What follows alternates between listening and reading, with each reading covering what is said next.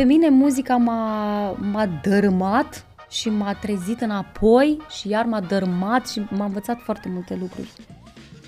Uh, pe mine muzica m-a trezit la realitate să nu devin dependentă de ea, că avusesem la un moment dat, era pentru mine ca un idol. Deci încercam să cânt două note și începeam să tușesc. Și am zis, băi, gata, atâta mi-a fost. nu mai cânt. Ca o paranteză, mama, deci când a fost cu tremur, în 93, deci mama mea nu m-a luat pe mine în braț. să zică, mai copile, nu, mama a luat magnetofonul, discul, alea, alea, alea. Uh, deci erau sacrificii, pentru cărți, pentru muzică erau sacrificii. Am trăit toate stările. Deci nu, Vocea României a fost cea mai tare experiență ever. Nu știu dacă o să am o cântare mai grea ca Vocea României. Pentru mine a însemnat un mare uh, wow.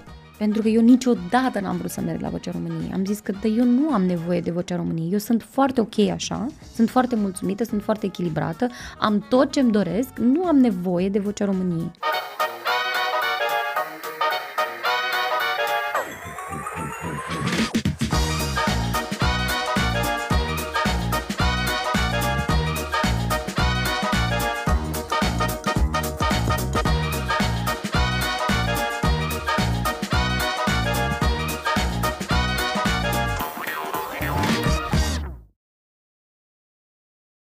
Prieteni, nu ne mai oprim din vorbit pentru că avem astăzi un public speaker, dar nu e public speaker, e cântăreață, domnule, e ce să mai, finalistă, campioană, bă, da, transmite un vibe de nu știu cum să, cum să mă țin. Nu vă spun încă despre cine este vorba pentru că vreau să rămână o surpriză.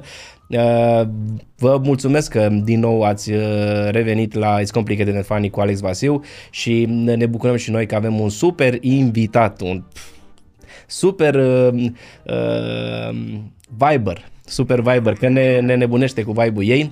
Mulțumim uh, din nou sponsorilor High Farm Microgreens pentru faptul că bucură pe toată lumea și le oferă tuturor posibilitatea de a face, uh, o crea o afacere și a avea independență financiară. Vedeți uh, linkul în descriere, dar rulează și acum în momentul acesta site-ul lor. Vedeți mai multe detalii acolo. Dacă urmăriți independență financiară și mai mult timp alături de familie, prieteni, copii, să știți că este o soluție foarte bună pe care i-au găsit-o. Le mulțumim de asemenea și celor de la Detox Med pentru super sucurile super sănătoase pe care ei le, le oferă tuturor. Dacă vreți să vă hrăniți sănătos și vreți să trăiți mai bine, vi le recomand. Eu tocmai am băut uh, trei sucuri astăzi și o salată de la ei. Mă simt extraordinar, nu vedeți ce repede vorbesc, dar am pe cineva aici care mă întrece. Și vorbim mai exact despre Andra Botez, pe care cu toții o știți de la Vocea României. Bine Băi, venit, Andra! de acolo, eu nu vreau numai de acolo să mă știe. Mm. Cum v-am eu zis? Vreau să mă știe lumea de acasă, de aici, din Iași. Andra Botez este din Iași, bineînțeles, că na, aici suntem și noi. Aici am ajuns uh, și eu, Ardelean, am ajuns în Iași, că, mm-hmm. na, Așa mi-a fost norocul. Da. Andra, bine ai venit! Bine v-am găsit, mulțumesc de invitație și îmi place foarte tare aici. Mie îmi place vibe-ul tău. Mulțumesc. Ce facem și noi să avem vibe-ul tău? Spune, dă-ne rețeta. Păi, uh, trezirea de dimineață e foarte importantă uh, și uh, ce citești și ce, cu ce te umpli de dimineață. Eu am, o, am un view foarte fain dimineața, văd foarte repede răsăritul și imediat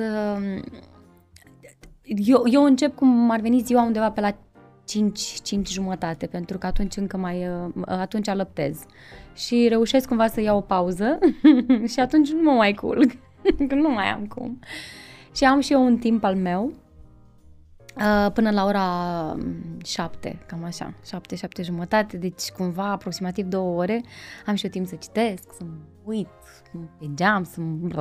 Și contează foarte tare. Mi-am dat seama că mă afectează foarte tare ceea ce citesc. Uh, apropo de ceea ce citesc, uh, citesc acum, sunt pe terminate, mai am vreo 10 pagini din... Uh, e ok să nu fie ok. Ia Foarte faină.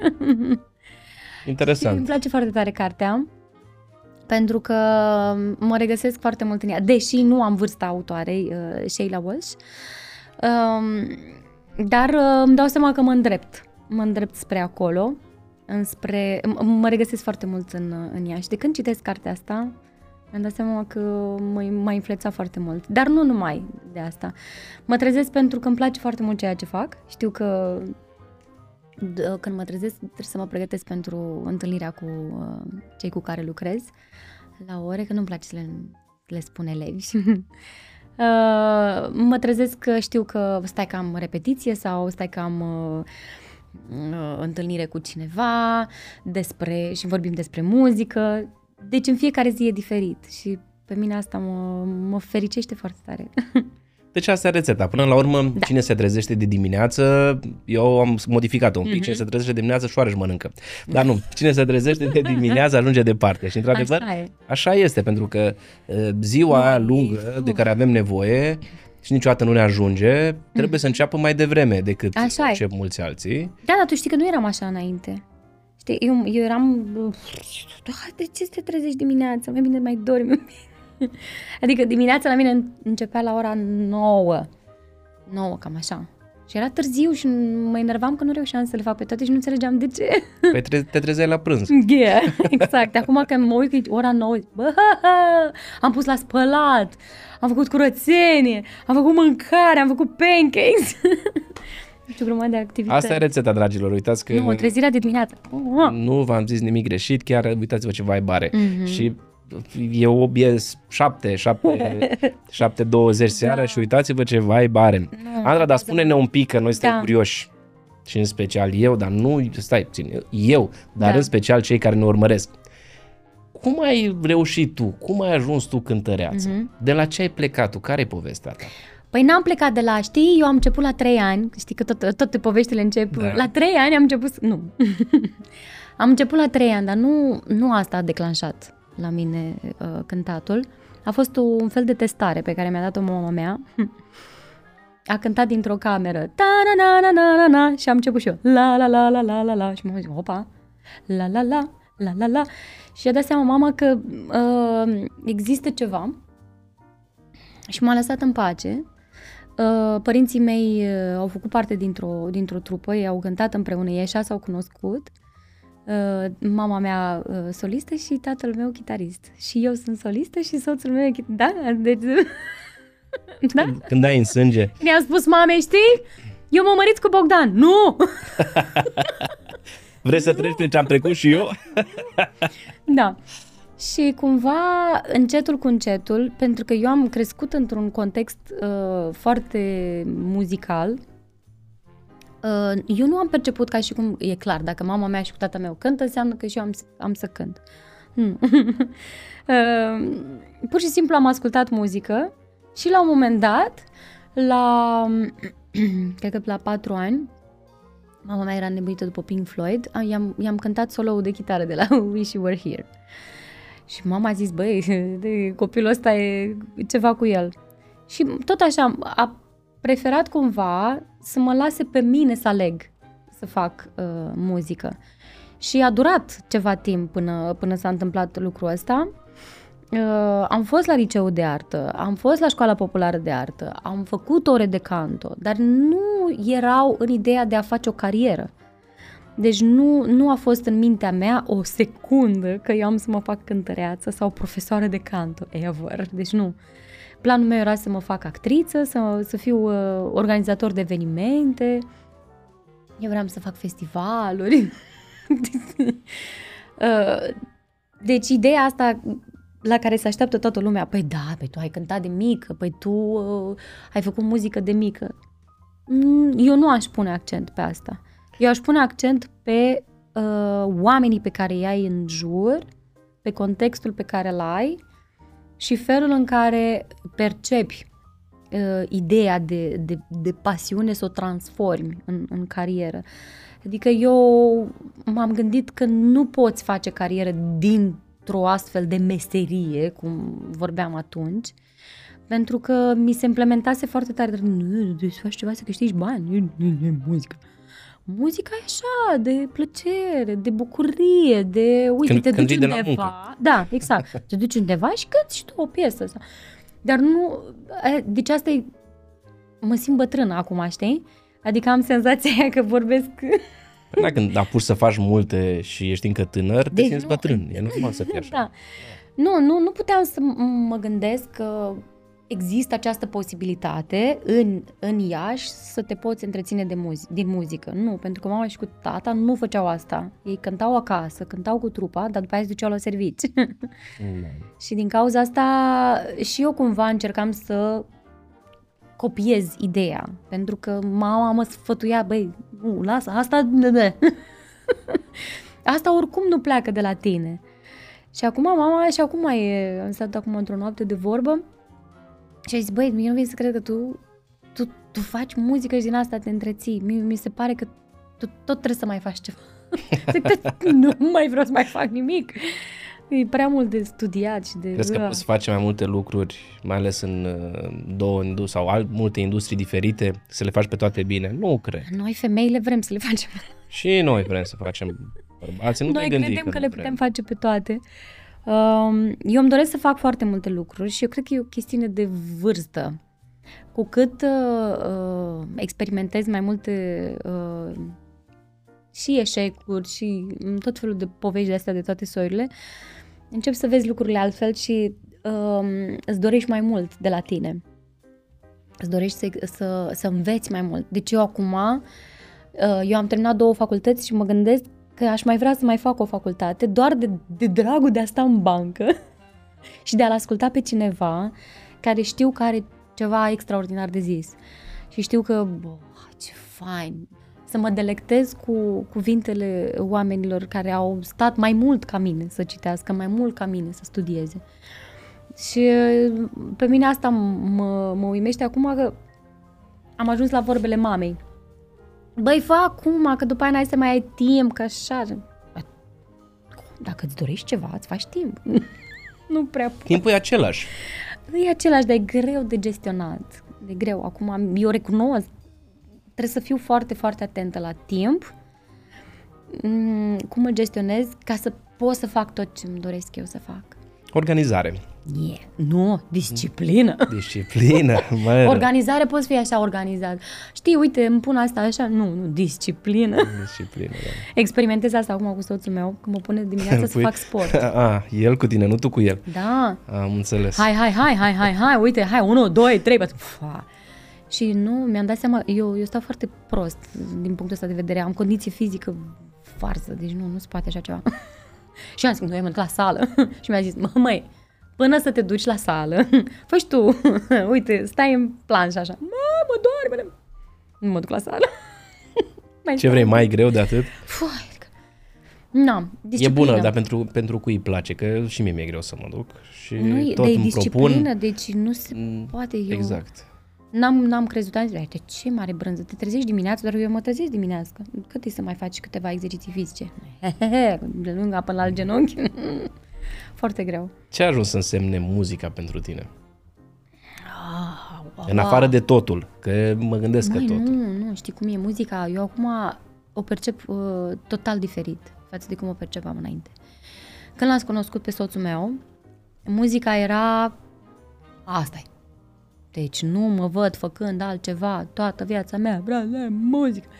Pentru că m, cu soțul meu noi cântăm împreună la orice oră, noi mergem la repetiție, cântăm. Acum soțul meu e la studio, lucrează la piesa mea, că trebuie să mai trag o dată vocea. Uh, dar uh, pe mine muzica m-a, m-a dărâmat și m-a trezit înapoi și iar m-a dărâmat și m-a învățat foarte multe lucruri. Uh, Pe mine muzica m-a trezit la realitate să nu devin dependentă de ea, că avusesem la un moment dat, era pentru mine ca un idol. Aj- Ajunsesem să fiu în stare să fac orice, numai ca să cânt. Și aici e ca un semnal de alarmă pe care vreau să-l uh, îl trag tuturor. Nu deveniți dependenți de ceea ce faceți, adică nu vă faceți idol din asta, pentru că vă slăbește de putere. și la un moment dat nu știți de ce sunteți obosit. Muzica a, pe mine m- m-a trezit la realitate că trebuie să am foarte mare grijă de mine, de ceea ce pun în inima mea și în, în mintea mea, pentru că aia iese afară. Ce pun în, în minte și în inimă iese afară prin modul meu de a fi, modul meu de a vorbi, modul meu de a reacționa și instant modul meu de a cânta. Uh, mi se pare că influențează foarte mult uh, ceea ce se întâmplă acum și pe social media și pe tot, tot ceea ce se întâmplă acum, că muzica e tot. Muzica e tot, tot, tot toate festivalurile, wow, du-te acolo, du dă-ți maxim. Da, e fain, dar în același timp muzica te, te poate face sclav. Uh, îți dorești foarte mult de la ea și uiți de tine.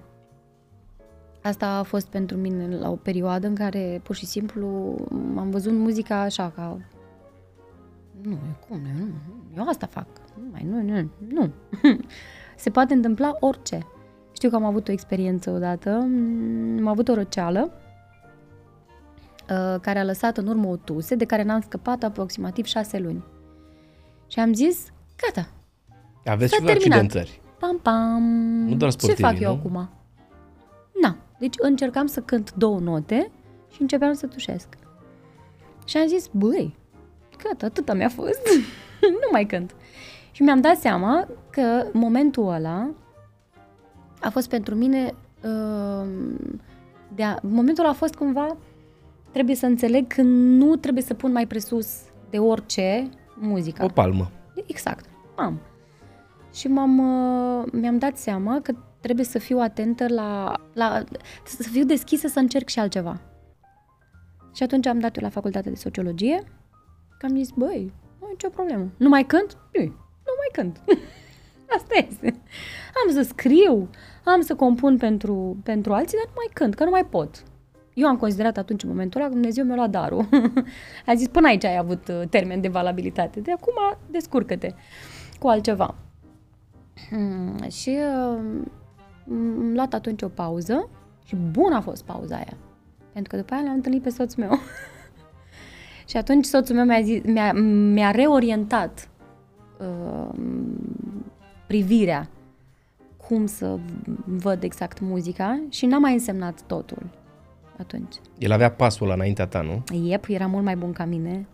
La teorie e foarte bun, el e foarte bun instrumentist. Eu aveam foarte multe lacune pe care el mi le-a umplut, dar foarte, foarte frumos.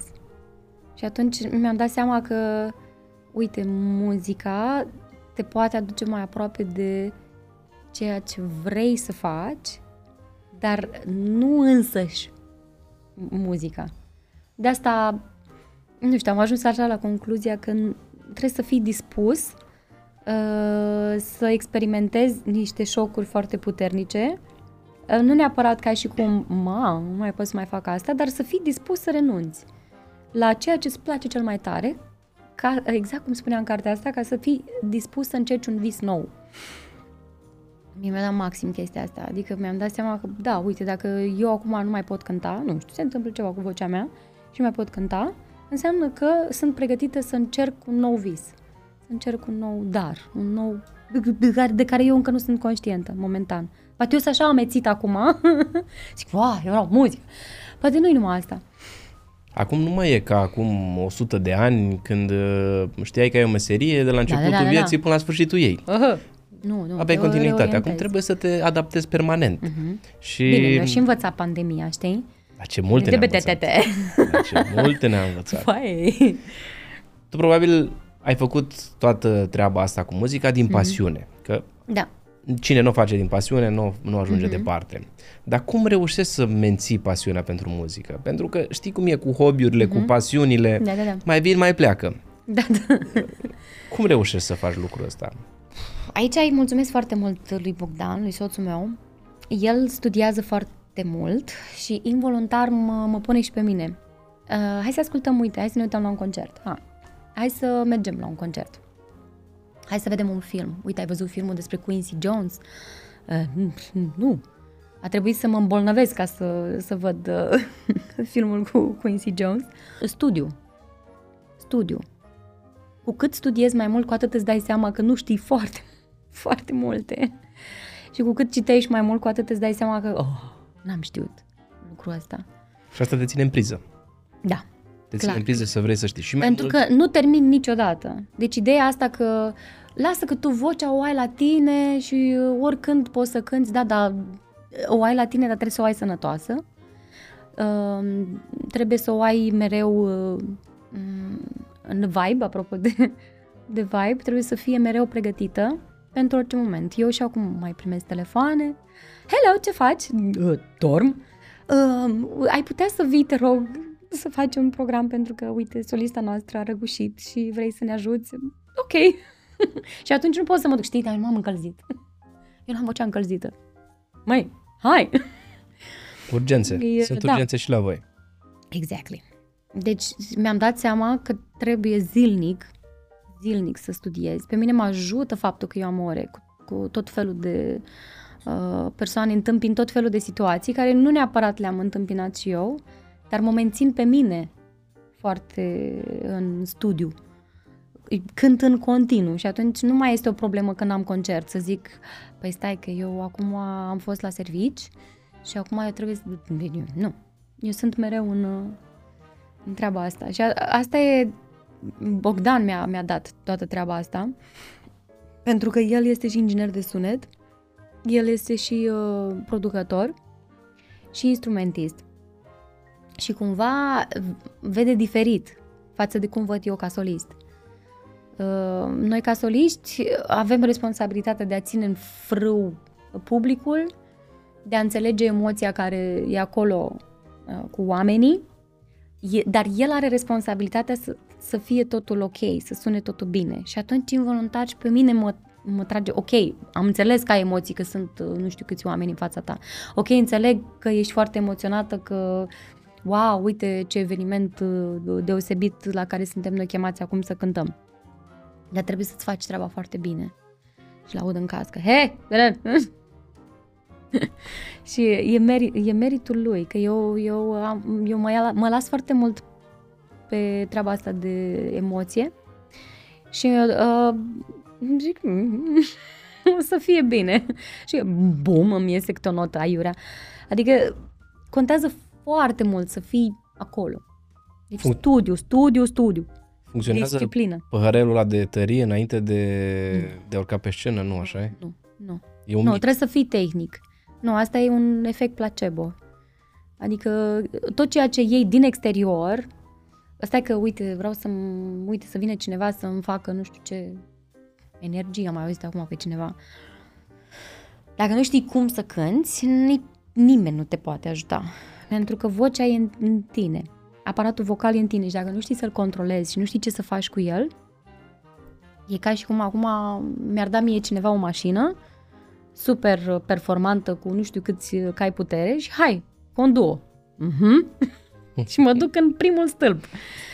Uh, trebuie să știi ce să faci cu ea ca să îți dai seama cât ai de lucru cu ea, că e vorba de mușchi, de tot pe care nu-i vezi, că e instrument netemperat. Așa, chitara, toba, toate astea le vezi, le simți, dai cât, da? o dai de pământ chitara, îți iei alta, dar vocea nu poți să faci treaba asta. E ca la examen. Dacă mergi nepregătit, Da. ce așteptări poți să ai, știi? Mm-hmm. E, la fel e și cu, cu vocea. Nu, Cred nu, că nu, nu-i de e glumă multă cu tehnică vocea. așa în, Da. în viața unui Deci, în solist. primul rând, trebuie să fii uh, tehnic. Dacă nu știi ce să faci tehnic cu vocea, nu poți să fii nici expresiv, pentru că ți-e frică să atingi nu știu ce note, că dacă se uită nu știu cine la tine, parcă mi s-a părut că nu... Da. Și nu te mai concentrezi și nu mai... Dar cum nu își mai gestionezi iese. când vezi o mulțime de fani în fața Mhm. ta? Uh, Andra, Andra, Andra. Ce faci tu în momentul ăla? Cum, cum te simți? Cum se simte un artist? Eu n-am pățit-o niciodată și de asta întreb. și mă repet, a fost o experiență foarte frumoasă. Am cântat acum alături de cei trei tenoreșeni, uh, un spectacol care a adus uh, 11.500 de persoane. Eu n-am cântat în viața mea la, în fața unui public uh, pe care să-l văd uh, așa numeros și a fost uh, ceva wow. Dar mi-am dat seama că pe mine nu asta m-a impresionat, că erau 11.500 de persoane. Pe mine m-a impresionat extraordinar de tare apusul și faptul că n-am ajuns niciodată acolo așa sus. Eu nu știam că nu poți să urci până sus. Eu știam că sunt numai două părți. de la Palatul Culturii. Am zis, nu, acolo cred că n-ai voie, nu-i terminat. și era, wow, gestionez tehnic. Uh, eu știu că trebuie să vină piesa respectivă, pentru că îmi zice Bogdan, uite, acum cântăm piesa aia. Și în momentul ăla eu știu că trebuie să mă reglez. E ca la o chitară. Trebuie să te acordezi. Trebuie să-ți pregătești efectul pe care vrei să-l folosești, trebuie să-ți pui pedalierul, trebuie să pui cablu, exact asta e și la voce. Uh, eu știu că există un reglaj pe care eu trebuie să-l am permanent pentru piesa aia. Și atunci îmi iau anumite repere. Uh, nu mi-au repere uh, gen cum sunt unii, a, închizi ochii și te gândești și îți imagini... Nu. în cazul meu, nu, nu funcționează asta, că eu și așa sunt... Uh, eu îmi dau seama că trebuie să fiu foarte logic atunci. Trebuie să am foarte mare grijă exact ce fac, ca să duc treaba la bun sfârșit și atunci prefer să fiu logică și mi-au anumite repere tehnice. Ok, ține vocal, extinde limba, ține la ridicat, menține vocal, și asta se întâmplă cam în primele, gen în prima strofă, după care, da, mă bucur de, de setting-ul, uh, care, de corpul meu care îmi răspunde la ceea ce i-am, i-am dat să-mi răspundă. Pentru că mulți se așteaptă să le răspundă corpul atunci, cum îmi ziceau unii, la Sandra, că eu când văd luminile, când văd fumul, când văd oameni, bam, gata, o să cânt bine. Nu, s-ar putea să fie așa, super emoționat, să te pierzi și îți tremură voce. Na, ce faci? Trebuie să fii tehnic. Și eu care credeam că e atât de simplu, că după două pahare de vin la karaoke, nu. așa ne venea să cântăm tuturor. Nu, eu dacă beau un pahar de vin, eu dorm. deci nu, nu. Cât de complicată e pregătirea să urci pe scenă? Pregătirea unui concert, pentru mm-hmm. că nu e doar urcatul la pe scenă. Până nu. să ajungi la scenă, cred că e pregătire mai mult, așa e? Mai ales la noi, la femei. Nu mai îmbrac cu asta. Nu, nu mai îmi place cum mă Nu mai pun, îmi pun turbanul. e greu, e greu pentru că nu e vorba numai de repetiția aia pe care o faci cu trupa și uh, sunt niște nervi acolo. Că nu ți-a ieșit de la început.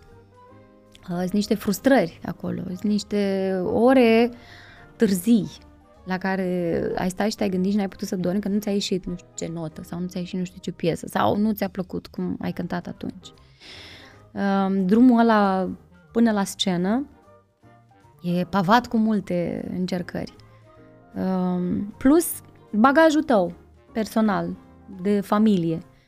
De multe ori trebuie să lași la o parte absolut tot ce ai acasă Mm, nu contează că, na, m-am pățit eu, am avut uh, un eveniment la care n-am avut ce să fac, a trebuit prin contract să fiu acolo, în timp ce m-a sunat tatăl meu și mi-a zis, uite, știi, trebuie să ajung la urgențe cu Flavia. Și eu, în, în, în timpul ăla, aveam de cântat. Bună seara, iubite, te aștept ca și că... Și na, cânt atunci când știi că copilul tău e la urgențe. Și tu nu ești acolo.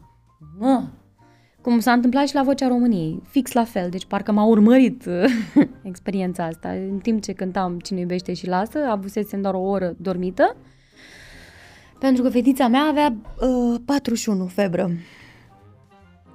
Și am zis, Dumnezeule mare, deci nu știu dacă o să mai am vreodată așa o experiență de dură cum am avut uh, atunci. Bine, nimeni nu înțelege decât atunci când trece prin așa ceva. Deci, păi știu, de dai eu...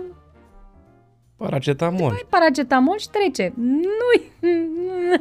La stresul ăla pe care tu exact. îl ai și mai ales că trebuie să performezi. Pe oameni nu interesează că uh, tu n-ai dormit nu știu cât timp. Pe oameni nu interesează că uh, te-ai certat cu trupa, că nu a făcut uh, nu știu cum piesa. Uh, nu. Pe ei interesează momentul ăla să fie pentru ei. Punct. De asta zic că muzica e foarte exclusivistă din punctul ăsta de vedere. Referitor la asta, mulți încearcă să ajungă cântăreți, nu? Sunt uh-huh. foarte mulți care foarte se mulți. cred foarte buni. În ultima perioadă mă, mă uimește și pe mine. Foarte mulți vor să cânte. Da, cum ai spus și tu, uh-huh. e pavat drumul ăsta cu foarte multe provocări. Uh-huh. Care sunt provocările cel mai des întâlnite la, la, de încep, la început de drum până la urmă? Că, a, în general, ca, ca în afaceri. Uh-huh. Se, mulți încep, dar da, da, da, da, fel de foarte mulți, renunță. foarte uh-huh. mulți renunță, în special la început, pentru că se întâlnesc ei cu niște provocări. Da, da, da. Cam care sunt astea în uh, industria voastră? În primul rând, contextul ești într-un context în care uh, ți se cere mai mult decât a cânta. Uh, ți se cere o anumită conduită. Oamenii se așteaptă la tine în momentul în care uh, tu cânti să te porți într-un anumit fel. Uh, oamenii se așteaptă la tine să, să fii de un anumit fel de caracter. Uh, și își fac așa o imagine. Wow, dacă uh, persoana respectivă uh, cântă, păi trebuie să fie frumoasă și trebuie să meargă la sală și trebuie să poarte nu știu ce haine și așa mai departe. Deci mulți renunță pentru că la un moment dat uh, au de-a face cu uh, defectele lor. Uh, de exemplu, na, zic așa pe, pe față, uh, mie nu place, mie, mi se pare că eu am nasul foarte mare. Și de multe ori mă gândeam, zic, mamă, deci dacă eu acum cânt și am văzut fotograful și să vezi că fix acum face poză fix din profil și se vede nasul mare. Și eu nu, eu nu mai mă mai gândesc acolo la cântat. Deci ai de face direct uh, sau persoane care pur și simplu zic în față, ce ai cântat acolo? Și uh, pur și simplu o iei foarte personal. Uh, și ți se pare că ți-a spus-o ca și cum te-ar fi cunoscut de când te-ai născut. um, și taman atunci ai greșit. Clar, deci it's obvious. Deci în momentul ăla e, e grav. Um, provocările mai sunt, unu, îți dai seama că trebuie să investești bani. Deși pare un domeniu așa foarte... Bă, um, vrei ca vocea ta să sune bine, trebuie, trebuie să-ți cumperi un microfon foarte bun. Vrei ca um, trupa ta să sune bine, trebuie să-ți iei oameni profesioniști. Dar ca să-ți iei oameni profesioniști, tu trebuie să demonstrezi că ești profesionist și să-i meriți pe oamenii ăia. Uh, oamenii nu mai vor doar uh, un cântăreț care știi, eu am cântat de mic și eu sunt talentat. Nu, oamenii vor pe cineva care au conservator, care au poate uh, și doctorat în, în muzică și așa, și așa mai departe. Și dai de niște cerințe care depășesc plăcerile tale. Uh, nu mai este vorba de a cânta Melc Melc Cotobel, cu oamenii vor de la tine să cânti și o piesă așa. Poate ție nu-ți place. Eu am, de exemplu, piese pe care le cânt care nu-mi plac. și trebuie. este o provocare foarte mare uh, când îi vezi pe oameni super încântați că începe piesa aia și tu zici, oh my god, eu urăsc piesa asta. În momentul ăla tu nu trebuie să arăți uh, lucrul ăsta. E vorba de a gândi că ceea ce faci nu e numai despre tine și pentru tine. Este pentru celălalt. Muzica e foarte empatică. Și atunci, de asta, ai de-a face cu multe lucruri care nu-ți plac. Transmite foarte multe emoție muzica, mm-hmm. Nu doar sunete, nu? Sau nu. deloc sunete, dacă mă întreb de și sunete. Că da, emoția, felul, emoția da. e dată din orice tip de muzică. Mm-hmm. Fie că vorbim de rock, fie că vorbim de blues, fie că vorbim de orice. Soția lui John Lennon, toată lumea zice, Doamne, ce muzică e aia? Dar sunt atâția oameni care apreciază ceea ce face ea. Eu nu înțeleg 100% muzica ei. Dar e altceva. Ca artist trebuie să fii altfel față de cum ești tu zi de zi pe scenă? Ah, ce tare întrebarea. Nu. Răspuns final nu. Da, ok, nu mă pot uh, duce cu vasele mele de spălat din bucătărie pe scenă. Uh, deși uh, mi-am dat nu ești tot om? Că, băi da, mi-am dat seama că oamenii uh, nu vor să pui o barieră între ei și tine, ca și artist. Sunt mulți care zic, da, nu, spăla vasele în public. Eu sunt genul de persoană care, uh, dacă nu mă simt ok, eu spun. Eu spun. Și uh, spun că mi-am dorit foarte mult întâlnirea asta, pentru că îmi doresc foarte tare să-mi reîncarc bateriile, pentru că sunt foarte obosită. Sau uh, am acumulat foarte multe tipuri de emoție, încât am nevoie de seara asta să mă pot descătușa. Și dacă mă vedeți că sunt prea, da, ca să vă asumați, cum am pățit acum ultima dată la un eveniment, era foarte boem acolo. Și cumva mi-am dat seama că nu, nu se potrivește să cânti anumite piese. Noi am venit cu un anumit playlist, l-am schimbat instant. Deci noi ne-am făcut playlist și ne-am dat seama, nu, nu mai merg pe piesele astea. Și la un moment dat, um, Bogdan îmi zice, uite, hai să cântăm piesa asta de la Jennifer Hudson, One Night Only. Și zic, băi, Bogdan, La asta trebuie să cântare, trebuie un anumit set... Nici, deci n-am reușit să termin propoziția, că el a început deja acordurile. Și mi-am dat seama că nu pot să încep piesa asta dacă nu anunț dinainte. Și, am, și știți că piesa asta e foarte patetică, da? De one night only. La piesa asta eu trebuie să mă desfășor, eu trebuie să cânt mai tare, da? Deci eu o să-mi asum împreună cu dumneavoastră să cântăm piesa asta. Mie mi se pare că e nevoie foarte mult să fii foarte sincer. Dacă ești sincer cu oamenii din fața ta, oamenii se deschid și își dau seama, da băi, dar și eu am trecut prin faza asta. Um, bineînțeles, în limita bunului simț, uh, în, în modul în care poți să te adaptezi și asta ține foarte mult de experiență. Într-adevăr, nu poți cere uh, oricui să facă lucrul ăsta, pentru că nu-și dă seama. Uh, experiența mea cu cântatul în diferite contexte m-a ajutat acum să fiu într-un anumit fel, uh, atât percepută, dar și într-un anumit fel ca și uh, artist. În sensul că oamenii m-au văzut la fel în mai multe contexte și și-au dat seama, băi, asta așa e. N-ai cum... Uh, Suntem într-un moment cu toții în care naturalețea vinde mai bine. Cu uh-huh. cât suntem mai pompos și da? cu cât suntem mai artificial, uh. din ce observ eu, uh-huh. nu mai prea funcționează. Că deja oricine poate face ceva da. pompos digital, mai ales, da, este da, simplu. Eu, eu cred că e din cauza social media.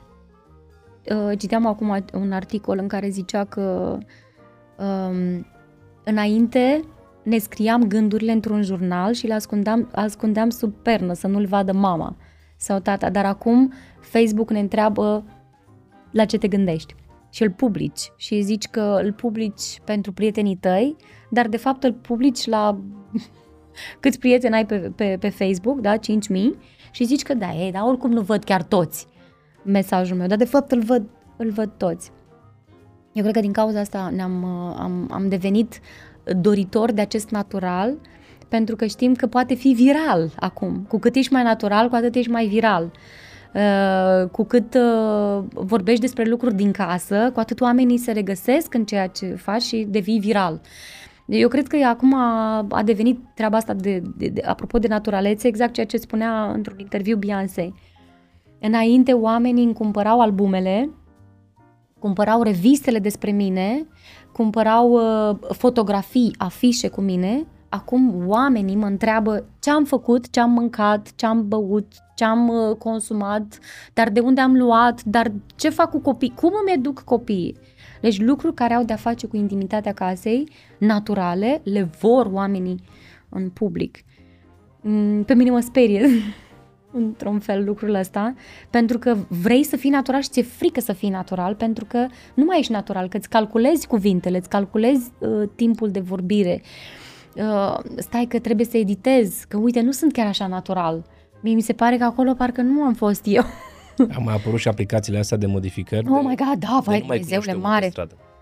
Cum? Nu mai recunoști pe om pe stradă. Da, da, da, nu, nu, nu. Am, am persoane care le folosesc și uh, e foarte ciudat. Pentru că eu știu cum arată în realitate și știu cum se uh, postează și mă sperie. De, și uh, justificarea este viața mea socială de pe rețelele de social uh, este într-un fel și viața mea reală este un alt fel. Man. Păi ne îndreptăm către ceea ce se vorbește de foarte mult timp, de vreo 2 ani, uh-huh. înspre meta, între me- da, metavers. Da, da? Deci nu, nu adică vom avea un icon, vom avea un avatar. Un avatar, da, bravo, un avatar în uh, cealaltă lume și ușor, ușor cu modificările astea ale feței, în special cu Mie mi-e frică, sincer, aplicațiile astea de modificări, s-ar putea să ne îndreptăm acolo. Uh-huh. Dar vedem Poate noi dacă și generația asta noastră. Prinde. Eu am, uh, eu uh, fac 40 anul ăsta și... Mulți înainte. Uh-huh. N-aș fi zis. Mulțumesc. Eu am, eu am avut exact trecerile bruște, de la uh, fără tehnologie la super tehnologie. Eu am crescut tot cu, cu pick-up, cu magnetofon, cu casetă. Am stricat casetofon. No. Uh, magnetofon, tot pick-up. Uh, strângeam bani de la colindă ca să mă duc să-mi iau caseta cu McLaughlin sau cu, nu știu, George Michael. Uh, sau mama îmi spunea, uh, vezi că discul ăla deci, Să nu ăla. pui mâna pe ea. Nu, ai, bă. Ca o paranteză, mama, deci când a fost cu tremur, în 93, deci mama mea nu m-a luat pe mine în brațe. Să zică, măi copile, nu, mama a luat magnetofonul, discul, alea le-a luat. Uh, Deci erau sacrificii, pentru cărți, pentru muzică erau sacrificii. Uh, Eu, culmea, am trăit și eu uh, aspectul ăsta, după care a venit telefonul mobil, după care a venit, tele, uh, nu, telefonul fix, telefonul mobil, televizorul color, CD, MP3, nu, dischetă, CD, uh, bă, MP3, ODC, internet cafe și astea. Deci am, am, am, am prins pe toate. Da, le, le-am prins pe Nu ți-a toate. scăpat unul. Să te duci la internet cafe și să, zici, să te întrebe, "Ă, știi, Ă, s-a terminat. Nu! Dar eu am descoperit acum, că mai, mai dă. și acum să ai internet peste tot. Deci pe mine și acum mă impresionează treaba asta, că eu am abonamentul ăsta care ai internet peste tot, oricând. Or... Wow! Alții, li se- altora li se pare normal. N-au prins scriitoarele alea Nu, când nu, nu. făceam internetul, High five și dial-up. Mirc, eu, deci eu sunt generația cu High Five, Mirc și Yahoo. Descărcam o piesă de pe Mirc, Mi-ai dat băgam, un buzz? băgam un cod acolo Hai. pe Mirc, descărcam o piesă într-o oră. Oh my god. Mai ții minte? Da. Deci nu, eu știu când mi-am... uh, Primul lucru pe care l-am descărcat de la cineva din, din, din scară, când mi-am pus ODC, a fost uh, dicționarul limbii române, pentru că nu am mai vrut să mai caut eu cu pagina. și a zis, mă, Era deci eu mai pot să simplu. se rea- repede să caut un cuvânt. Uh! Super, deci mi s-a părut genial. Și apoi am dat de filme și de asta. Uite, am trecut prin astea, că și eu sunt aproape de 40. Mhm. Dar am trecut prin astea și asta ne-a învățat foarte multe. Da. Uh, Ce lecții învață un artist până să ajungă departe? Pentru că uh, toate, toate industriile sau uh, to- toate pasiunile astea prin, Da. care, pe care, prin care noi uh, trecem ne învață lucruri până ajungem la succes. Da. Nu ce te învață meseria de artist? Pentru că e o meserie până la urmă, că trebuie să o faci meserie, că trebuie să te și întrețină, că degeaba Da, îți da, place da. dacă n-ai, Nu, nu, dacă e- ai blocii rupți. Trebuie să suferi un pic. Trebuie să suferi un pic. N-ai cum. Toți mari artiști au suferit un pic. Un pic mai mult chiar. Deci noi, uh, noi, sunt, noi n-am suferit atât de mult pe cât au suferit alți artiști. Uh, și aici vorbim, uh, apropo, dacă tot vorbisem de, de filmul despre Quincy Jones, uh, el are 88 de premii Grammy, care mie mi se pare wow. Și uh, în, tot, în tot filmul respectiv vorbește despre tot ceea ce a făcut el, cum l-a, l-a creat pe Michael Jackson, cum uh, a creat tot, toată muzica lui, uh, tot ceea ce a compus, oamenii care au fost în jur, cum, a, cum s-a luptat el pentru muzica rap și pentru muzica hip-hop, cum a scos-o din cartier și a adus-o pe, pe, pe, pe scenele mari. Deci tot ceea ce înseamnă realizări uh, muzicale, artistice sunt wow. Și la sfârșit a fost întrebari dacă este ceva care nu a făcut și uh, uh, care regretă. Și a zis că singurul lucru pe care eu îl regret este că nu am o familie. Și am bocit două săptămâni pe treaba asta. Zic, băi, dacă omul ăsta care a făcut atâtea lucruri Și a avut de toate. Exact. Și care imediat a zis așa, stai că m-am îmbolnăvit. Bang, l-a luat ambulanța, a dus, a venit de a venit acasă. Și el, asta, asta a fost ultima frază și așa se încheie fi- filmul. și mă, um, mie mi se pare că sacrificiul cel mai mare este ăsta. Să nu te pierzi în mulțime. Să nu te pierzi de tine, să nu mai știi ce cu tine, încât să vii acasă și să nu mai, să vii acasă pustiu, gol. Eu cred că asta este cel mai, uh, ăsta, ăsta e sacrificiu. Tu ar trebui să te sacrifici mult în cariera ta? Uh, Sau să sacrifici multe? Să nu te sacrifici tu, bine. Eu am sacrificat relația părinților mei foarte tare. Uh, s- uh, Părinții mei au, au tras foarte tare cu mine. Eu mi-am dorit foarte tare la un, când, am, când am văzut că eu pot să compun. Nu numai mama mea compune, nu numai tatăl meu compune, nu numai mama mea cântă la chitară, nu numai... Deci eu pot să fac chestia asta. Mă! Vreau și acolo, vreau și acolo, vreau și acolo. Și ai mei au sacrificat tot. Deci, absolut tot. au vândut un apartament ca să-mi ia mie calculator, să pot să fac eu muzică, să pot eu să compun, să am un program de muzică așa cum trebuie și să am la ce asculta muzică.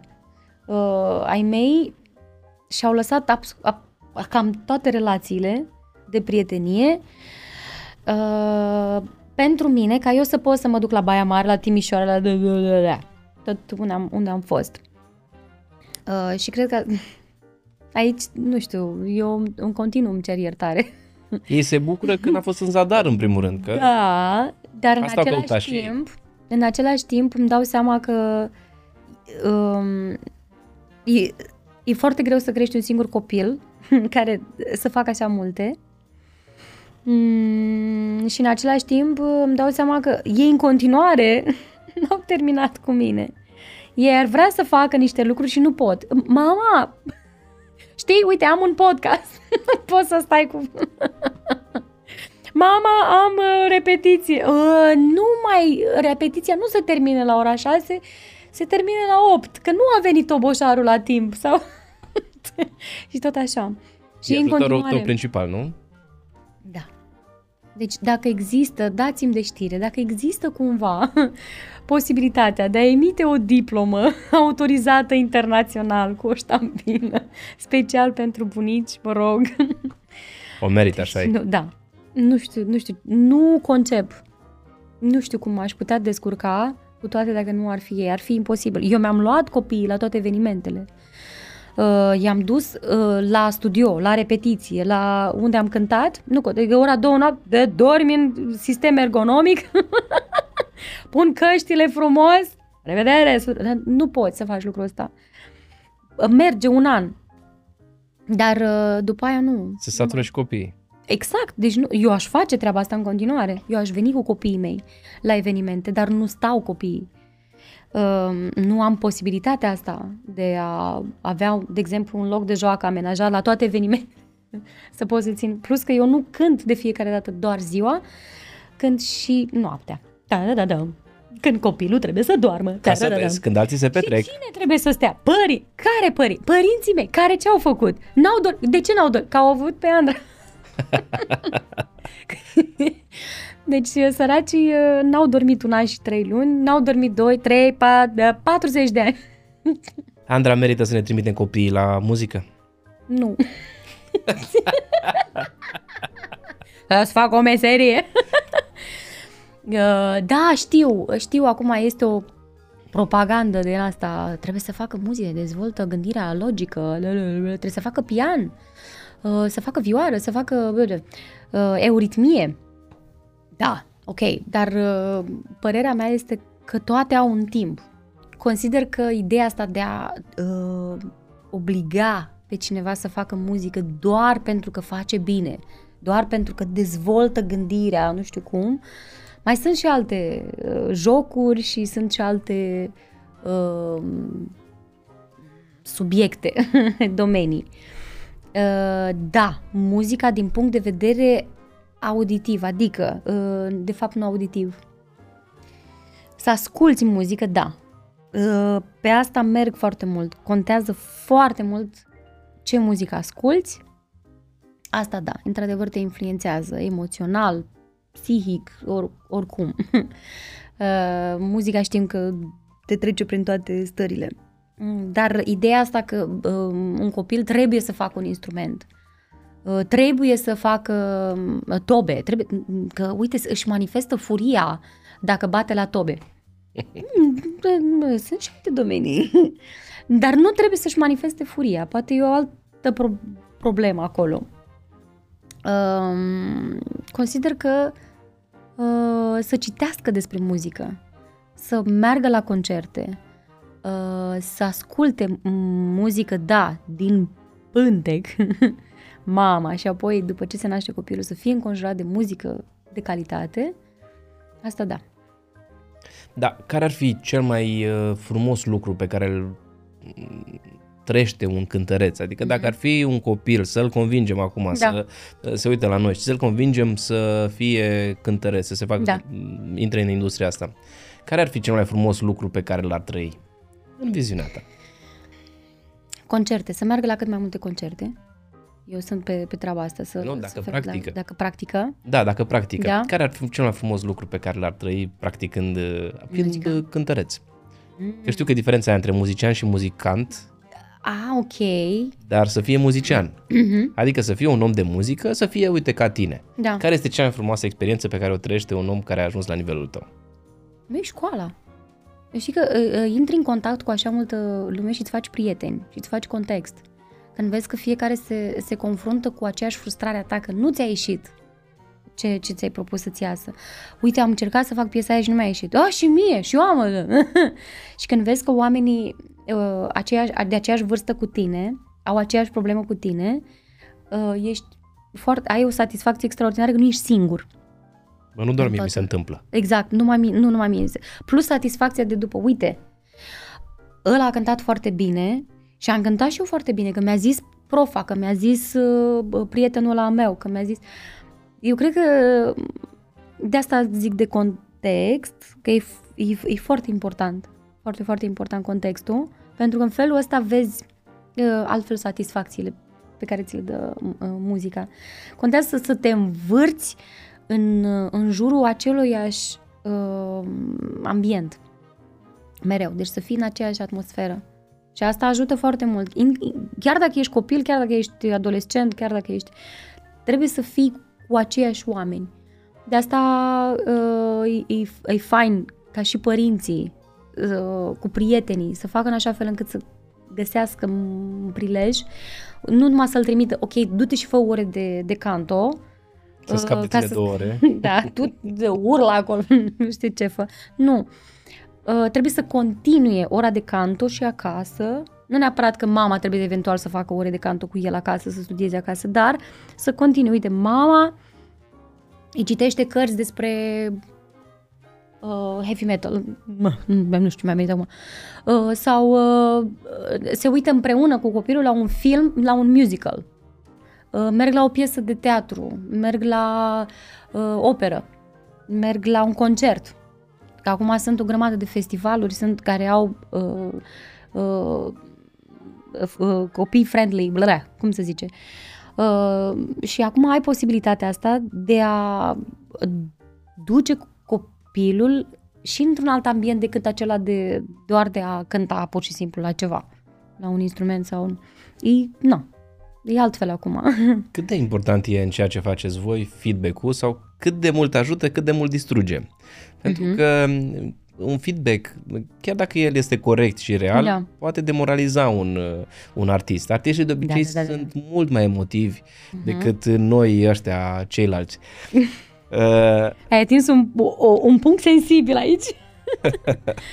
da. cât de mult distruge un feedback negativ? Mai de mine, de, te distruge tare. Eu am trăit uh, experiența asta la Vocea României cu feedback-ul. Eu niciodată, niciodată n-am fost acuzată că eu nu transmit nimic. Uh, ni, dar niciodată. Deci am 25 de ani de când cânt și niciodată nu mi s-a, spun, nu mi s-a spus că eu nu transmit absolut nimic, că sunt doar o tipă de asta care cântă tehnic și atât. Și mie asta mi s-a întâmplat la Vocea României. Uh, am văzut sute de comentarii în care asta mi spuneau toți.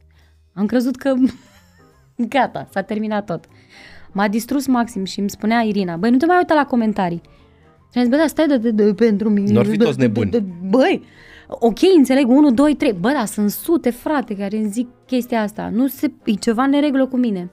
Și m-a influențat foarte tare, foarte, foarte tare. Deci până nu, până nu mi-a luat Irina telefonul din mână și zis, băi, gata, nu te mai uita, nu mai ascultat, gândește-te că sunt oameni care uh, pur și simplu asta fac. Stau pe canapea și distrug oameni. Și nici nu se pricep. Și a zis, băi, bă, cum? Da! cum? Uh, Ai fi uimită Deci, cât de mulți oameni au atât de mult timp să Exact. facă lucruri de genul ăsta. Eu n-am realizat asta decât la Vocea României. Uh, De asta pe mine m-a... Deci feedback, feedback-ul pe care eu l-am primit acolo a fost total contrar așteptărilor mele. Nu în sensul că așteptam să spună doar, wow, mam, ce bine cântă Andra Botez. Nu, bă, dar nici așa. nici în halul ăsta. Deci, uh, ce cântă aia? Ce? N-are nimic? Ce, ce tot o ridicați atât, atât? Deci m-a terminat, m-a terminat. Și am fost în faza aia în care nu neapărat că să renunț la muzică, nu mai gata, nu mai vreau să mai fac... Nu, n-am ajuns acolo, dar uh, mi-a păsat așa de tare încât uh, deve- devenise independentă de părerea celuilalt. În tot concursul uh, Vocea României eram interesat, ok, ia să văd, ia să văd acolo pe YouTube oameni ce au zis acolo, da, pe, pe TikTok ce au zis acolo. Deci așa am ținut-o. E bine să te intereseze ce spun alții. I nu? know, dar nu, eu eram în, altă, în cealaltă, Dar depinde unde o duci, exact. eram în partea aia altă. Deci m-a afectat foarte tare. Foarte tare, deci foarte, foarte tare. Uh, poate din cauza că niciodată nu am, nu, nu am primit așa feedback. Și probabil că a fost ca și cum o trezire. Na, nu trebuie să fii plăcută la toată lumea, nu trebuie să le placă la toți de tine, Și nici n-ai cum. n-ai cum. Uh, a fost o palmă în sensul că uh, ce se întâmplă pe rețelele de socializare, se întâmplă pe rețele- rețelele de socializare, ce se întâmplă la concert, se întâmplă la concert și așa mai departe. Deci nu poți să uh, iei toate categoriile de public să fie uh, cu tine. Uh, și în același timp m- m-am învățat uh, să înțeleg din feedback uh, că am nevoie uh, în sensul de ce pot adăuga, ce pot schimba, uh, ce pot face mai mult. Nu neapărat ca să le răspund nevoilor, ci pur și simplu uh, din nevoia asta de a fi în contact cu ceilalți. Eu am avut, prima tendință a fost să le răspund la toți. Dar mi-am dat seama că nu am timp, unul la mână, doi, nu s-ar fi terminat niciodată conversația cu așa de multe persoane și nu, nu aș fi putut să mă justific în niciun într-un fel, pentru că nimeni nu mă cunoaște ca și caracter, nu cunoaște contextul, nu cunoaște familie. Deci s-au luat, uh, deci au fost comentariile acolo, ei, și ce dacă de, nu s-a mai văzut acum mamă care alăptează la Vocea României, de acum gata, trebuie, de acum ea cântă foarte bine pentru că alăptează și... Da, dar de ce și-a luat copilul cu ea? Nu putea să-și lase acasă, ce înseamnă? Deci m-au terminat pentru că nu s-au luat de mine doar muzical. S-au luat de mine de toată familia mea. Hate-ul în general. Ce caută ea la Vocea României dacă are experiență de 20 de ani în cântat, are trupă? Să lase pe alții care sunt mai tineri să cânte. Să... Dumnezeule, ma... deci, m- deci pe mine nu m-au luat doar muzical. Deci feedback-ul pe care eu l-am primit la Vocea României nu a fost doar din muzică, pe mine asta m-a terminat. Că nu a fost, oamenii nu s-au legat de vocea mea, s-au legat de, de tot.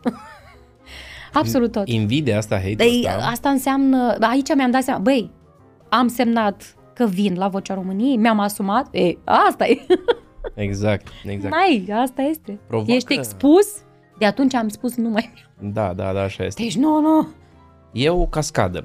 În momentul în care cineva vine cu o invidie de genul ăsta, că sunt oameni invidioși, plictisiți, n-au ce Da, da. face, să știi că sunt mulți și spre uimirea noastră sunt din ce în ce mai mulți. Uh-huh. Um, Asta provoacă un efect de turmă. Adică este suficient ca unul să zică Unu, exact. Dacă au avut la curaj să zică, păi de asta e aia- că am și eu de zis, că și eu vreau să zic, dar voiam să zic mai de mult. e domino. Da. E domino. Și atunci curg mesajele și fiecare alimentează pe altul care n-ar fi spus și așa mai departe. Asta e pentru că avem libertatea de a ne spune părerea oricum, oricui. Am Dar ajuns noi în avem faza asta. Mhm. discernământul, ca noi ăștia care primim feedback, că și eu mai primesc feedback și Da. negativ, noi ăștia care primim trebuie să avem discernământul să alegem între ce e bine și ce rău. Că este și feedback negativ Mhm. Da, care da. ne face bine. Da, Să nu clar. înțelegem greșit, că Clar. nu suntem noi perfecți. Niciodată nu vom fi. De aia spune un pic care este cel mai memorabil moment plăcut Mhm. din cariera ta de artist. Că L-am întâlnit pe soțul meu, deci eu to- toată lumea, bă, da, mai nebunit, dar cine e soțul ăsta al tău? Trebuie să-l chemăm și Păi pe nu, pentru neapărat. că eu am vrut cumva mm, să renunț la muzică, adică să nu o fac în totalitate, deci 100% toată ziua să fac muzică. În momentul în care el a venit în viața mea, mi-am dat seama că eu asta am să fac de dimineață până seara.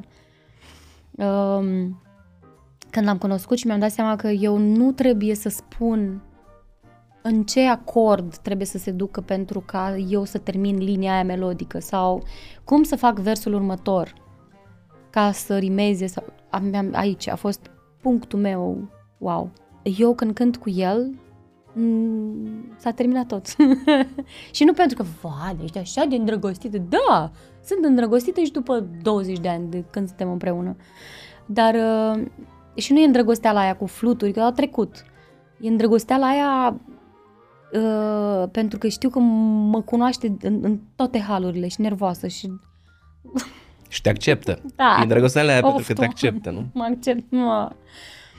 Uh, mă îndură, nu că mă accept. mă lasă pe mine să tolocănesc și pe aia, ok, da, ai terminat? Ai vibe ăsta așa acasă. Da. și apoi, măi, Te mai compătimezi, stai- Bogdan. Ai înțeles acum? Ai avut mentori, Andra? Ai avut mentori? Da, Care era dar ta? eu am și acum, deci nu, nu există, n-ai cum, nu poți. Nu poți. Primul mentor este mama mea, ea este criticul meu. uh, Deci eu nu o chem pe mama mea la concerte, asta se știe. Tata mai vine la concerte, dar mama n-are ce căuta. Pentru, iar ai cântat piesa aia? Dar nu mai schimbați și voi repertoriu? Dar nu mai faceți și voi? Dar de ce nu cânti piesa aia? Dar de ce n-ai cântat compoziție? Nu, Du-te acasă. Mm, în sensul că e mentor pentru că îmi, îmi reamintește vezi, vezi, vezi, te, te, te, oprește-te vezi că iar o iei încolo și muzica, vai, de aia, aia, ce-am făcut acolo, ce mână. Profa mea de canto, uh, Lucia, care mă ține alive, uh, îmi reamintește că nu trebuie să uit ce să fac cu vocea mea. Um, Soțul tău. da, dar nu mai, nu, nu mai zic o dată, că după aia zic, mai nebunit cu... Deci nu, soțul meu e clar, numărul unu. și uh, uh, uh, cartea pe care bă, o citesc, Biblia. Asta e. Deci de acolo pornește tot. Uh, poate sunt așa prea uh, pe o direcție, dar ăsta e primul mentor acolo, când mă duc acolo, acolo plâng, acolo râd, acolo e tot. Uh, Acolo e mentorul uh, suprem. Pentru că nu pot, mi-am dat seama, nu pot să fac nimic fără Dumnezeu. Îți varză, zero. nu, nu mă ridică nimeni. Da, sunt persoane care mă ridică, dar uh, pentru mine Dumnezeu mă ține așa. Da, TPT. Mă apără de o grămadă de lucruri. Te învață? Uh, uh, d- dar nu că mă învață ceva. M- bă, E permanent altceva. Nu e doar ceva anume. E altceva care se adaptează la tot tralalaul meu. Uite că Biblia a fost scrisă acum câteva mii de ani E valabil și în acum. continuare este valabilă, da. Forever. Se adaptează perfect Mhm. cu ceea ce se întâmplă astăzi. N-ai cum. Deci găsești argumente și pentru istorie și pentru orice. Orice. Și pentru tot ceea ce se întâmplă acum, acolo. Exact. Read the Bible. Cu ce artist ți-ai dori să colaborezi cel mai mult și cel mai mult? Vai. Nu român, nu român, că nu o să te român? vadă și o să zică, băi, dar stai puțin, de ce, de ce mai cu... cu mea? de ce nu cu mine? Mi-aș dori foarte tare cu... Mi-ar plăcea foarte tare cu Jacob Collier, dar nu am, nu, nu, am, mai am mult de studiat ca să ajung acolo. Mai am mult ca să ajung la nivelul lui. Și pe ce scenă ai dori să cânti? Mi-aș dori la Montreux Jazz, la Jazz Avien, dar nu, nu știu. O să vedem, mai studiez. Trebuie să mă pun serios pe studiu ca să ajung acolo. Morgan Freeman a făcut fi- primul film la 42 de ani. Nu. Adică, pă, ești în grafic. Foarte tare mi-aș dori acolo, doamne. Deci mi-aș dori măcar... Am, am avut ocazia, a fost un jam session uh, la Jazz in the Park, unde o să cânt. Deci am fost la Jazz in the Park și l-am văzut pe Marcus Miller, respectiv uh, ar, unul dintre artiștii mei preferați. Uh, și am zis, mă, dacă o să ajung și eu să cânt pe scena asta, ah. și mă duc în 1 septembrie cânt la Jazz in the Park și sunt foarte... Trebuie doar să ne dorim, nu? Suficient de mult și să muncim Da. suficient de mult. Exact, că poți să-ți dorești și să zici că las, că o să se întâmple așa, o să vină lucrurile de la sine. Nu. nu, nu. Trebuie să ne dorim. Mi-aș dori trebuie să foarte muncim. tare. Mi-aș dori foarte mult să cânt la... Eu acum profit de moment, da? M-au zis, da? Uh, Vreau foarte mult să cânt la Gărâna. Mi-aș dori foarte tare acolo, la, la Gărâna și la festivalurile de jazz. Andra, da, știi că cei mai mulți fani ai tăi sau cei mai mulți oameni care te cunosc Da. te-au cunoscut la Vocea României. Da. Ceea ce este foarte bine. Da. Dar cum a fost experiența? Băi, Overall. deci uf, am trăit toate stările. Deci nu, Vocea României a fost cea mai tare experiență ever. Nu știu dacă o să am o cântare mai grea ca Vocea României. Rămâne între noi, e pe bune? Da. E pe bune. Nu, nu, nu. Acum fără nicio, fără nicio treabă. E super mega pe bune. Deci nu există nimic. Toată lumea spune, da, da, că nu au fost voturi. Ba da, deci nu. Exact așa a fost. Uh, Eu am câștigat un pariu că va câștiga elevul meu și a, a câștigat și am zis, eu am zis, am spus. De asta te-am trimis acolo. Nu, Vocea României, în primul rând, a creat o vizibilitate de care eu nu puteam avea parte niciodată. Vocea României este cea mai mare scenă a României. Uh, Este cea mai cunoscută scenă și cea mai mare. Mama zice că e cântarea României. și într-adevăr este ceea ce era înainte cântarea României, adică cea mai cunoscută scenă, asta este vocea României. Și vocea României nu înseamnă neapărat uh, vocea României, adică cea mai bună voce, care cântă cel mai bine. Vocea României înseamnă glasul poporului, ceea ce uh, simte românul. Asta este vocea României, ceea ce uh, pătrunde în inima României. Și de asta faptul că am ajuns acolo, pentru mine a însemnat un mare uh, wow. Pentru că eu niciodată n-am vrut să merg la Vocea României. Am zis că da, eu nu am nevoie de Vocea României. Eu sunt foarte ok așa, sunt foarte mulțumită, sunt foarte echilibrată, am tot ce-mi doresc, nu am nevoie de Vocea României.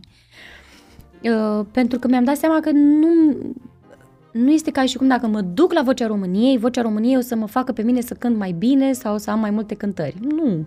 Vocea României este o etapă, e o fază care se întâmplă într-un moment și apoi tu îți reiei viața mai departe și știam lucrul ăsta de dinainte. Dar în- ceea ce a făcut în mine Vocea României m-a învățat o lecție foarte dură că în momentul în care ești atât de expus, î- trebuie să-ți asumi lucrul ăsta, e o responsabilitate. Ai intrat Și- în oră, joacă. Exact. Și mi-am dat seama, mie nu venea să cred că eu trec în, fi, în următoarea etapă și nu era din cauza, cum, dar tu nu știi potențialul, tu nu știi ce voce ai? Nu-i vorba despre asta.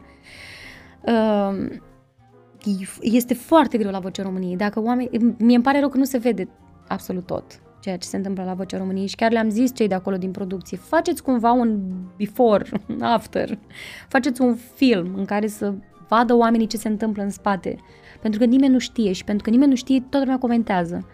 Și li se pare că știu ce este la Vocea României, dar nu este. Este o echipă de 200 de oameni care sunt mega punctuali, care când spun că la ora 10 începe filmarea, la ora 9.55 este liniște, în platou. Deci pe mine asta m-a, m-a, m-a terminat.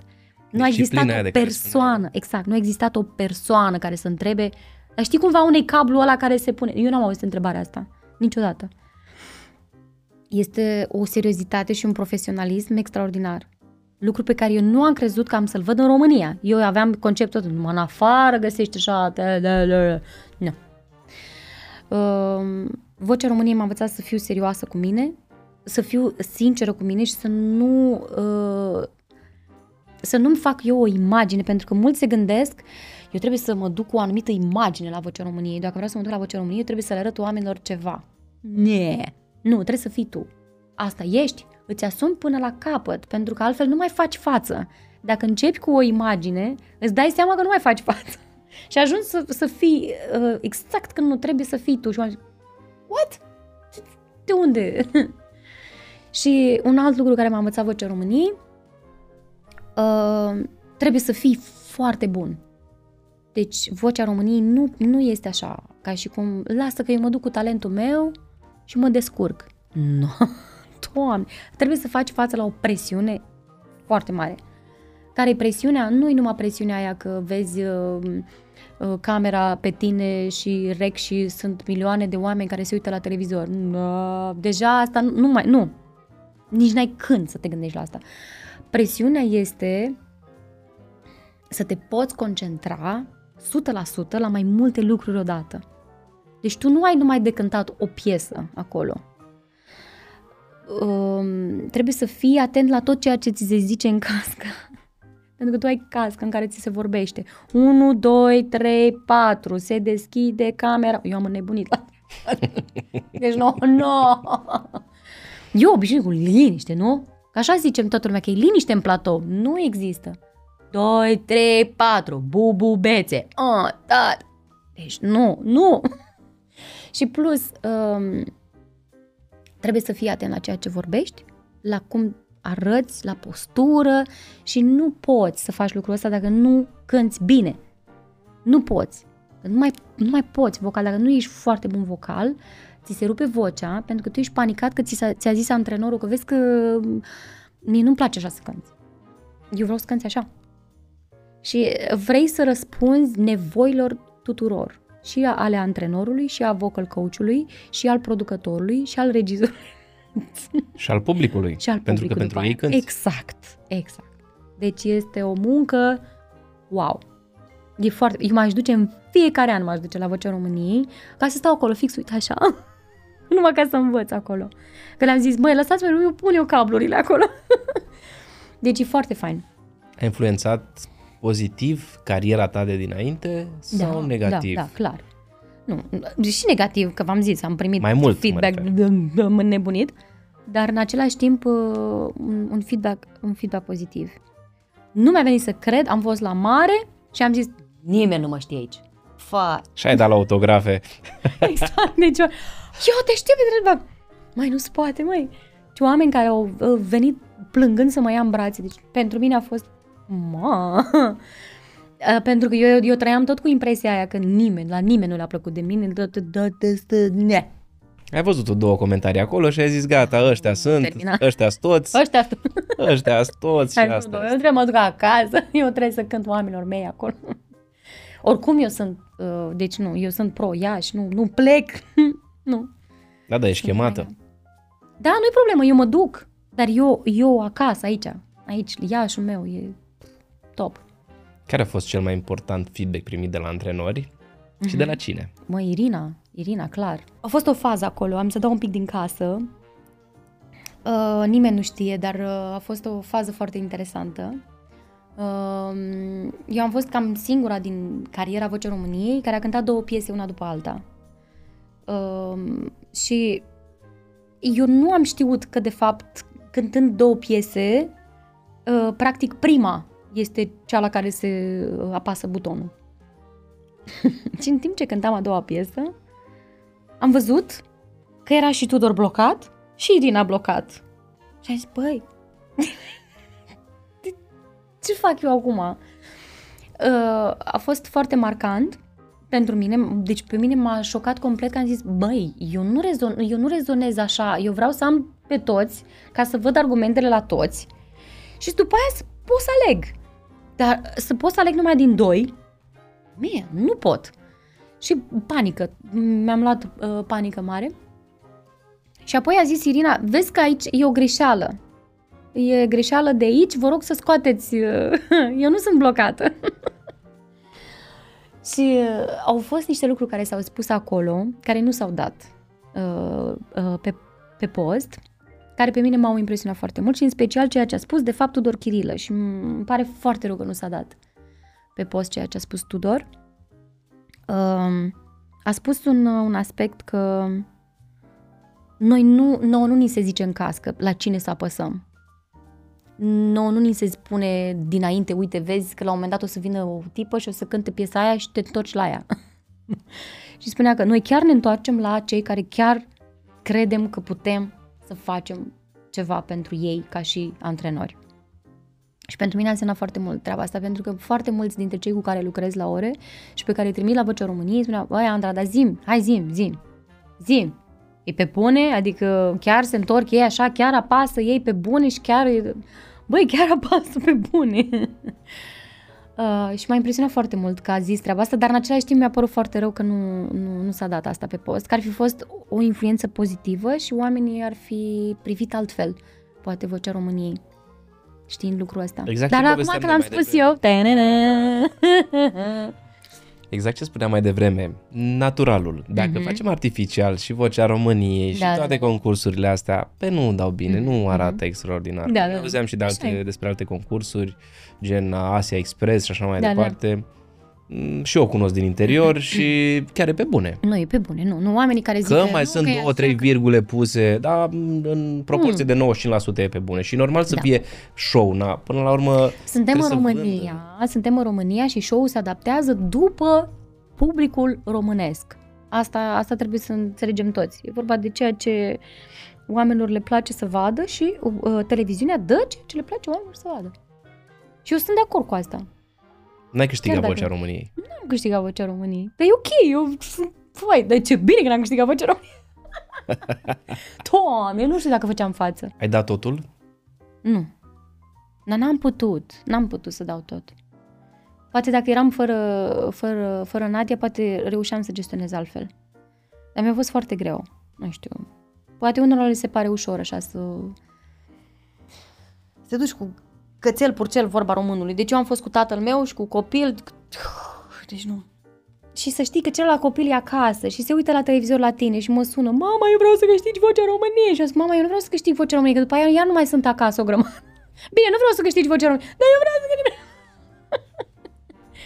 Deci o plâns uh, fica mea mai mare că n-am câștigat Și am zis că, măi, tu înțelegi că eu dacă eu câștigam vocea României Eu eram în continuu plecată de acasă Unde mai stăteam eu cu tine? Unde mai mâncam noi vafe?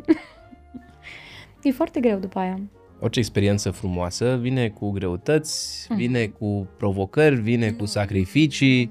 E foarte ok așa. Și la cânt acum cu mine s-a întâmplat la fel și e ok. Este într-adevăr un oarecare sentiment. Bă, da, eu niciodată n-am luat locul întâi, asta ca să știți. La toate festivalurile la care am fost, eu nu am luat locul întâi. It's meant to be the second place. Deci nu, nu e, nu. Un singur festival am câștigat cu trupa la aici Semenic în 2007, în care am luat premiul pentru cea mai bună trupă, pentru cea mai bună voce, dar e altceva. Acolo a fost cu totul altce- altceva, dar festivalul la care am fost eu singură, în care am cântat eu singură cu negativ sau eu singură, niciodată n-am câștigat. Niciodată. Am luat mențiune. niciodată. Deci mi-am dat seama, băi, eu nu sunt pentru locul întâi. Ce trebuie să mă învăț o dată minte.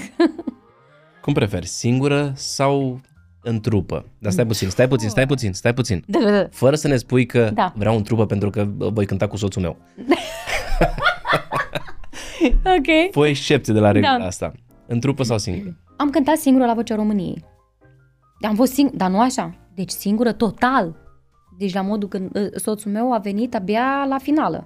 A venit în, uh, în, uh, în public. E foarte greu să rezonezi cu persoane pe care nu le cunoști personal. Oamenii de la Vocea României sunt mega profesioniști. Am cântat cum mi-a tunat, am cântat, a ieșit, a sunat super. Dar uh, n-am avut sentimentul ăla de siguranță că dacă fac o ceva, uh, iese. A trebuit să-mi fac exact ce am stabilit la repetiție și eu nu sunt așa. Eu sunt genul de persoană care, băi, l-am făcut la repetiție, dar acolo e altă treabă. Dar nu poți să faci chestia asta în televiziune, nu poți să riști. Și eu asta am înțeles de la Vocea României, că la Vocea României nu te duci ca la un concert. Tu trebuie să asculți de tot conceptul în sine, de ceea ce se întâmplă în, în emisiune. Uh, în concert e diferit. Eu mai vreau o dată refrenul. Păi nu se poate, că dacă tu ai depășit minutajul, te costă. În concert tu conduci. Nu, Nu? nu e vorba de asta. În sensul că tu dai tonul, nu? Se, De multe ori. Da, de multe ori. Deci, Deci, flexibilitate. responsabilitatea solistului, cum ar veni. Uh-huh. Dar nu e, nu e de fiecare dată așa. Și te ascultă trupa, nu? Nu mă pricep. Mai Slavă ducem Domnului că karaoke. da! Ce bine că mă ascultă, știi? Um, Da, e e diferit. o colaborare. Dar e colaborarea aia pentru că eu îl știu uh, uh, pe Bogdan, îl știu pe Paul, îl știu pe Ciprian. Îl cunosc. Și nu e neapărat, a, pe voi ați cântat uh, și de ani de zile și ați mâncat împreună de aceeași farfurie. Da, și asta. Dar e vorba de... Nu e, nu e presiune. Nu ai presiunea aia.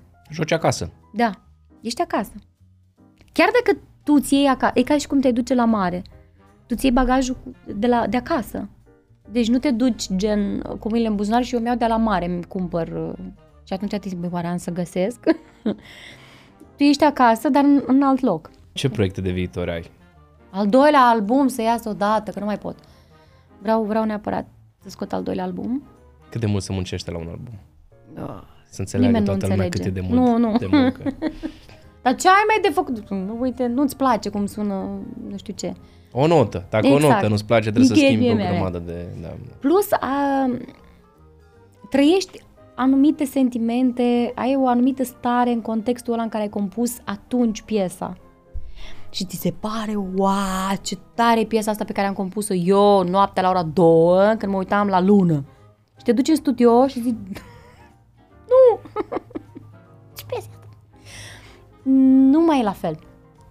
Și trebuie cumva să iei starea aia de acolo, uh, să nu o uiți și să o duci în studio când trebuie să o ma- să-i dai produsul ăla finit.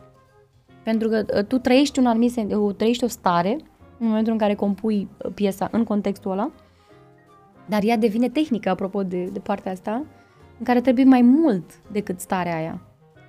Și de asta se, mu- se muncește foarte mult. Foarte mult. Poate nu suntem noi destul de disciplinați, nu, nu, nu, nu. dar um, eu cred că atunci când va ieși al doilea album, vom fi toți mulțumiți și vom zice, da, ac- e ok. Chiar dacă nu ne-a ieșit solo-ul ăla, chiar dacă poate versul ăla era mai fain dacă îl făceam nu știu cum, chiar dacă vocea mea putea să fie dată mai tare și tot așa. Nu-ți nu se convine să termine li- aia, aia, Nu-ți bă. convine să livrezi ceva publicului tău care așteaptă cu nerăbdare să asculte piesele tale, Mhm. ceva ce nici măcar ție nu-ți place. Și atunci trebuie să Am- refaci da. până Deși tu ești mulțumit. E foarte interesant ce, ce am pățit în pandemie când am scos Confession. Eu nu am vrut să postăm piesa respectivă pentru că am zis lui Bogdan, este prea simplă. Oamenii se așteaptă de la mine la ceva, bă, cu improvizație, cu voci, cu așa. Care a fost primul comentariu pe care l-am primit? E foarte complicată piesa asta. Zic, nu cred. Uh, are foarte multe armonii, are... Uh, de multe ori ceea ce credem noi că va spune lumea, în momentul în care te confrunți cu realitatea e diferit. Sunt sigură că dacă noi începem să punem piesele, să le facem publice așa cum sunt, oamenii zic că e super ok. Dar uh, așa cum, na, când nu vrei tu să livrezi așa chiar oricum. Mulți Ei. văd, puțin pricep. Mhm. Noi Ia. știm lucrul ăsta, dar când suntem și prea tehnici, că aici e o problemă de-a noastră, că I know, suntem I know. mult prea tehnici, ne gândim că, băi, nu, cum am auzit-o eu, sigur o aude și altul. dar nu întotdeauna. Dar e bine să Da. lucrăm către, perfect nu există, Mhm. dar să lucrăm către un produs care um, are calitate foarte mult în el. Exact, exact, Că dacă în exact. următorul zicem, mai las că merge și așa. Asta e, băi asta, asta, nu, asta este conceptul de care vreau eu să mă feresc cât pot de tare, că predomină mult la noi. Lasă, băi, că ce, tu, da- dacă a scos ăla, tu ce te, te împiedică să scoți și tu mai repede? Zic, băi, nu, pentru că eu știu că oamenii au așteptări de la mine și vor ceva bun. Și atunci nu vreau nici eu să zic că n-a fost bun și nici altcineva să zică că n-a fost bun. Ce le transmis fanilor tăi, Andra? Înainte de încheiere, Uh, fani, wow. Wow! Da, dacă, da, dacă ai dat autografe, deja ai fani. Um, le transmit să fie primitori de oaspeți, să fie deschiși mereu să primească de la noi și de la mine ceea ce mi-am propus să dau. Că tu intenții bune ai. Eu am intenții bune, da. Um, și abia aștept să... Eu tot dau un meniu, dar nu dau desertul. tot dau acest meniu bogat în tot felul de uh, produse, dar uh, nu reușesc să aduc desertul. Dar promit să-l aduc. Desertul la mare, respectiv albumul. Cu cât Toți îl așteptare așteaptă, mai toți. mare, Da. E Știu că mai toți bine, așteaptă, știi? toți mi-au zis, băi, da, am înțeles, tu cânti cover-uri, da, ok, ok, ok, bă, da, vrem piesele tale, vrem, vrem piesele tale, vrem să te auzim la radio. Mm, La radio e mai greu să ajungi cu ceea ce facem noi, dar uh, vrem să auzim mai mult din piesele tale. Să știți că sunt piese de ale mele pe YouTube, trebuie să căutați mai... Uh, mai amănunțit, sunt, sunt piese din 2007, sunt compoziții puse și de mai de mult, sunt și de pe primul album, vă aștept să cumpărați și primul album, Sublim. Bine, eram Andra Hangiuc atunci. e asta așa mai nu te găsește copilăros. lumea. Da, de aia M-a întrebat cineva, bă, dar asta e numele tău de scenă, Andra Botez? Mă, și soțul meu era, vezi? Eh, Vezi? Uh, Zic, nu, mă, ăsta chiar e numele meu. Mi-a făcut o foarte mare plăcere să te avem Da. Și aici, mie. Andra. Mulțumesc foarte și tare. Alex. povestea ta e super interesantă. Di, di, di. Dar nu s-a terminat, știi, că mai aveam de zi. Pă, și mai stăm și mai venim și de-abia Mai așteptăm venim. să vii data viitoare. Mulțumesc. Și vreau să le transmit celor care să dau ție hate, Mhm. cui nu i-a plăcut să se abțină. Dar știi ce e interesant acum? Nu se mai văd comentariile alea. Deci nu le mai văd. Eu le-am căutat acum le-ai șters. recent. Și, dar nu le-am... Nu. Uh, le-am căutat și nu le mai găsești. Toată lumea, wow, deci o voce extraordinară, felicitări, ești super. Măi, unde ați fost atunci? Deci nu mai găsesc. Când aveam nevoie de voi, unde ați fost? exact. Ha, mă, mă. Acum să se abțină cei cărora nu le-a plăcut emisiunea. Lasă, N-ar- băi, să n-au zică. cum. Na, asta este. Că nu vor vorbi pot. prostii oricum, că a fost o super emisiune. Îți mulțumim, A Andra, fost încă o fain. dată. Vouă Mulțumesc. vă uh, spunem să ne dați un subscribe, like, comment, share, da, da, pentru da, că ne da, ajută da. și să căutați pe Andra Botez. Uite, am făcut da? o microfonie mare acum. Da, căutați un boom. Bum! Da, o explozie de la Explozie, Andra. O da. găsiți pe Andra, Andra Botez și Da. cum te găsim pe social Deci mă media? găsiți pe TikTok, eu acolo fac uh, clătite, acolo că cânt uh, și facem uh, tot felul de provocări, challenge-uri uh, și pe Instagram și pe Facebook. Andra Botez, Andra Botez, Andra Botez Voice, uh, ma- cam două conturi. Nu mi-a mai, nu mi-a ajuns unul.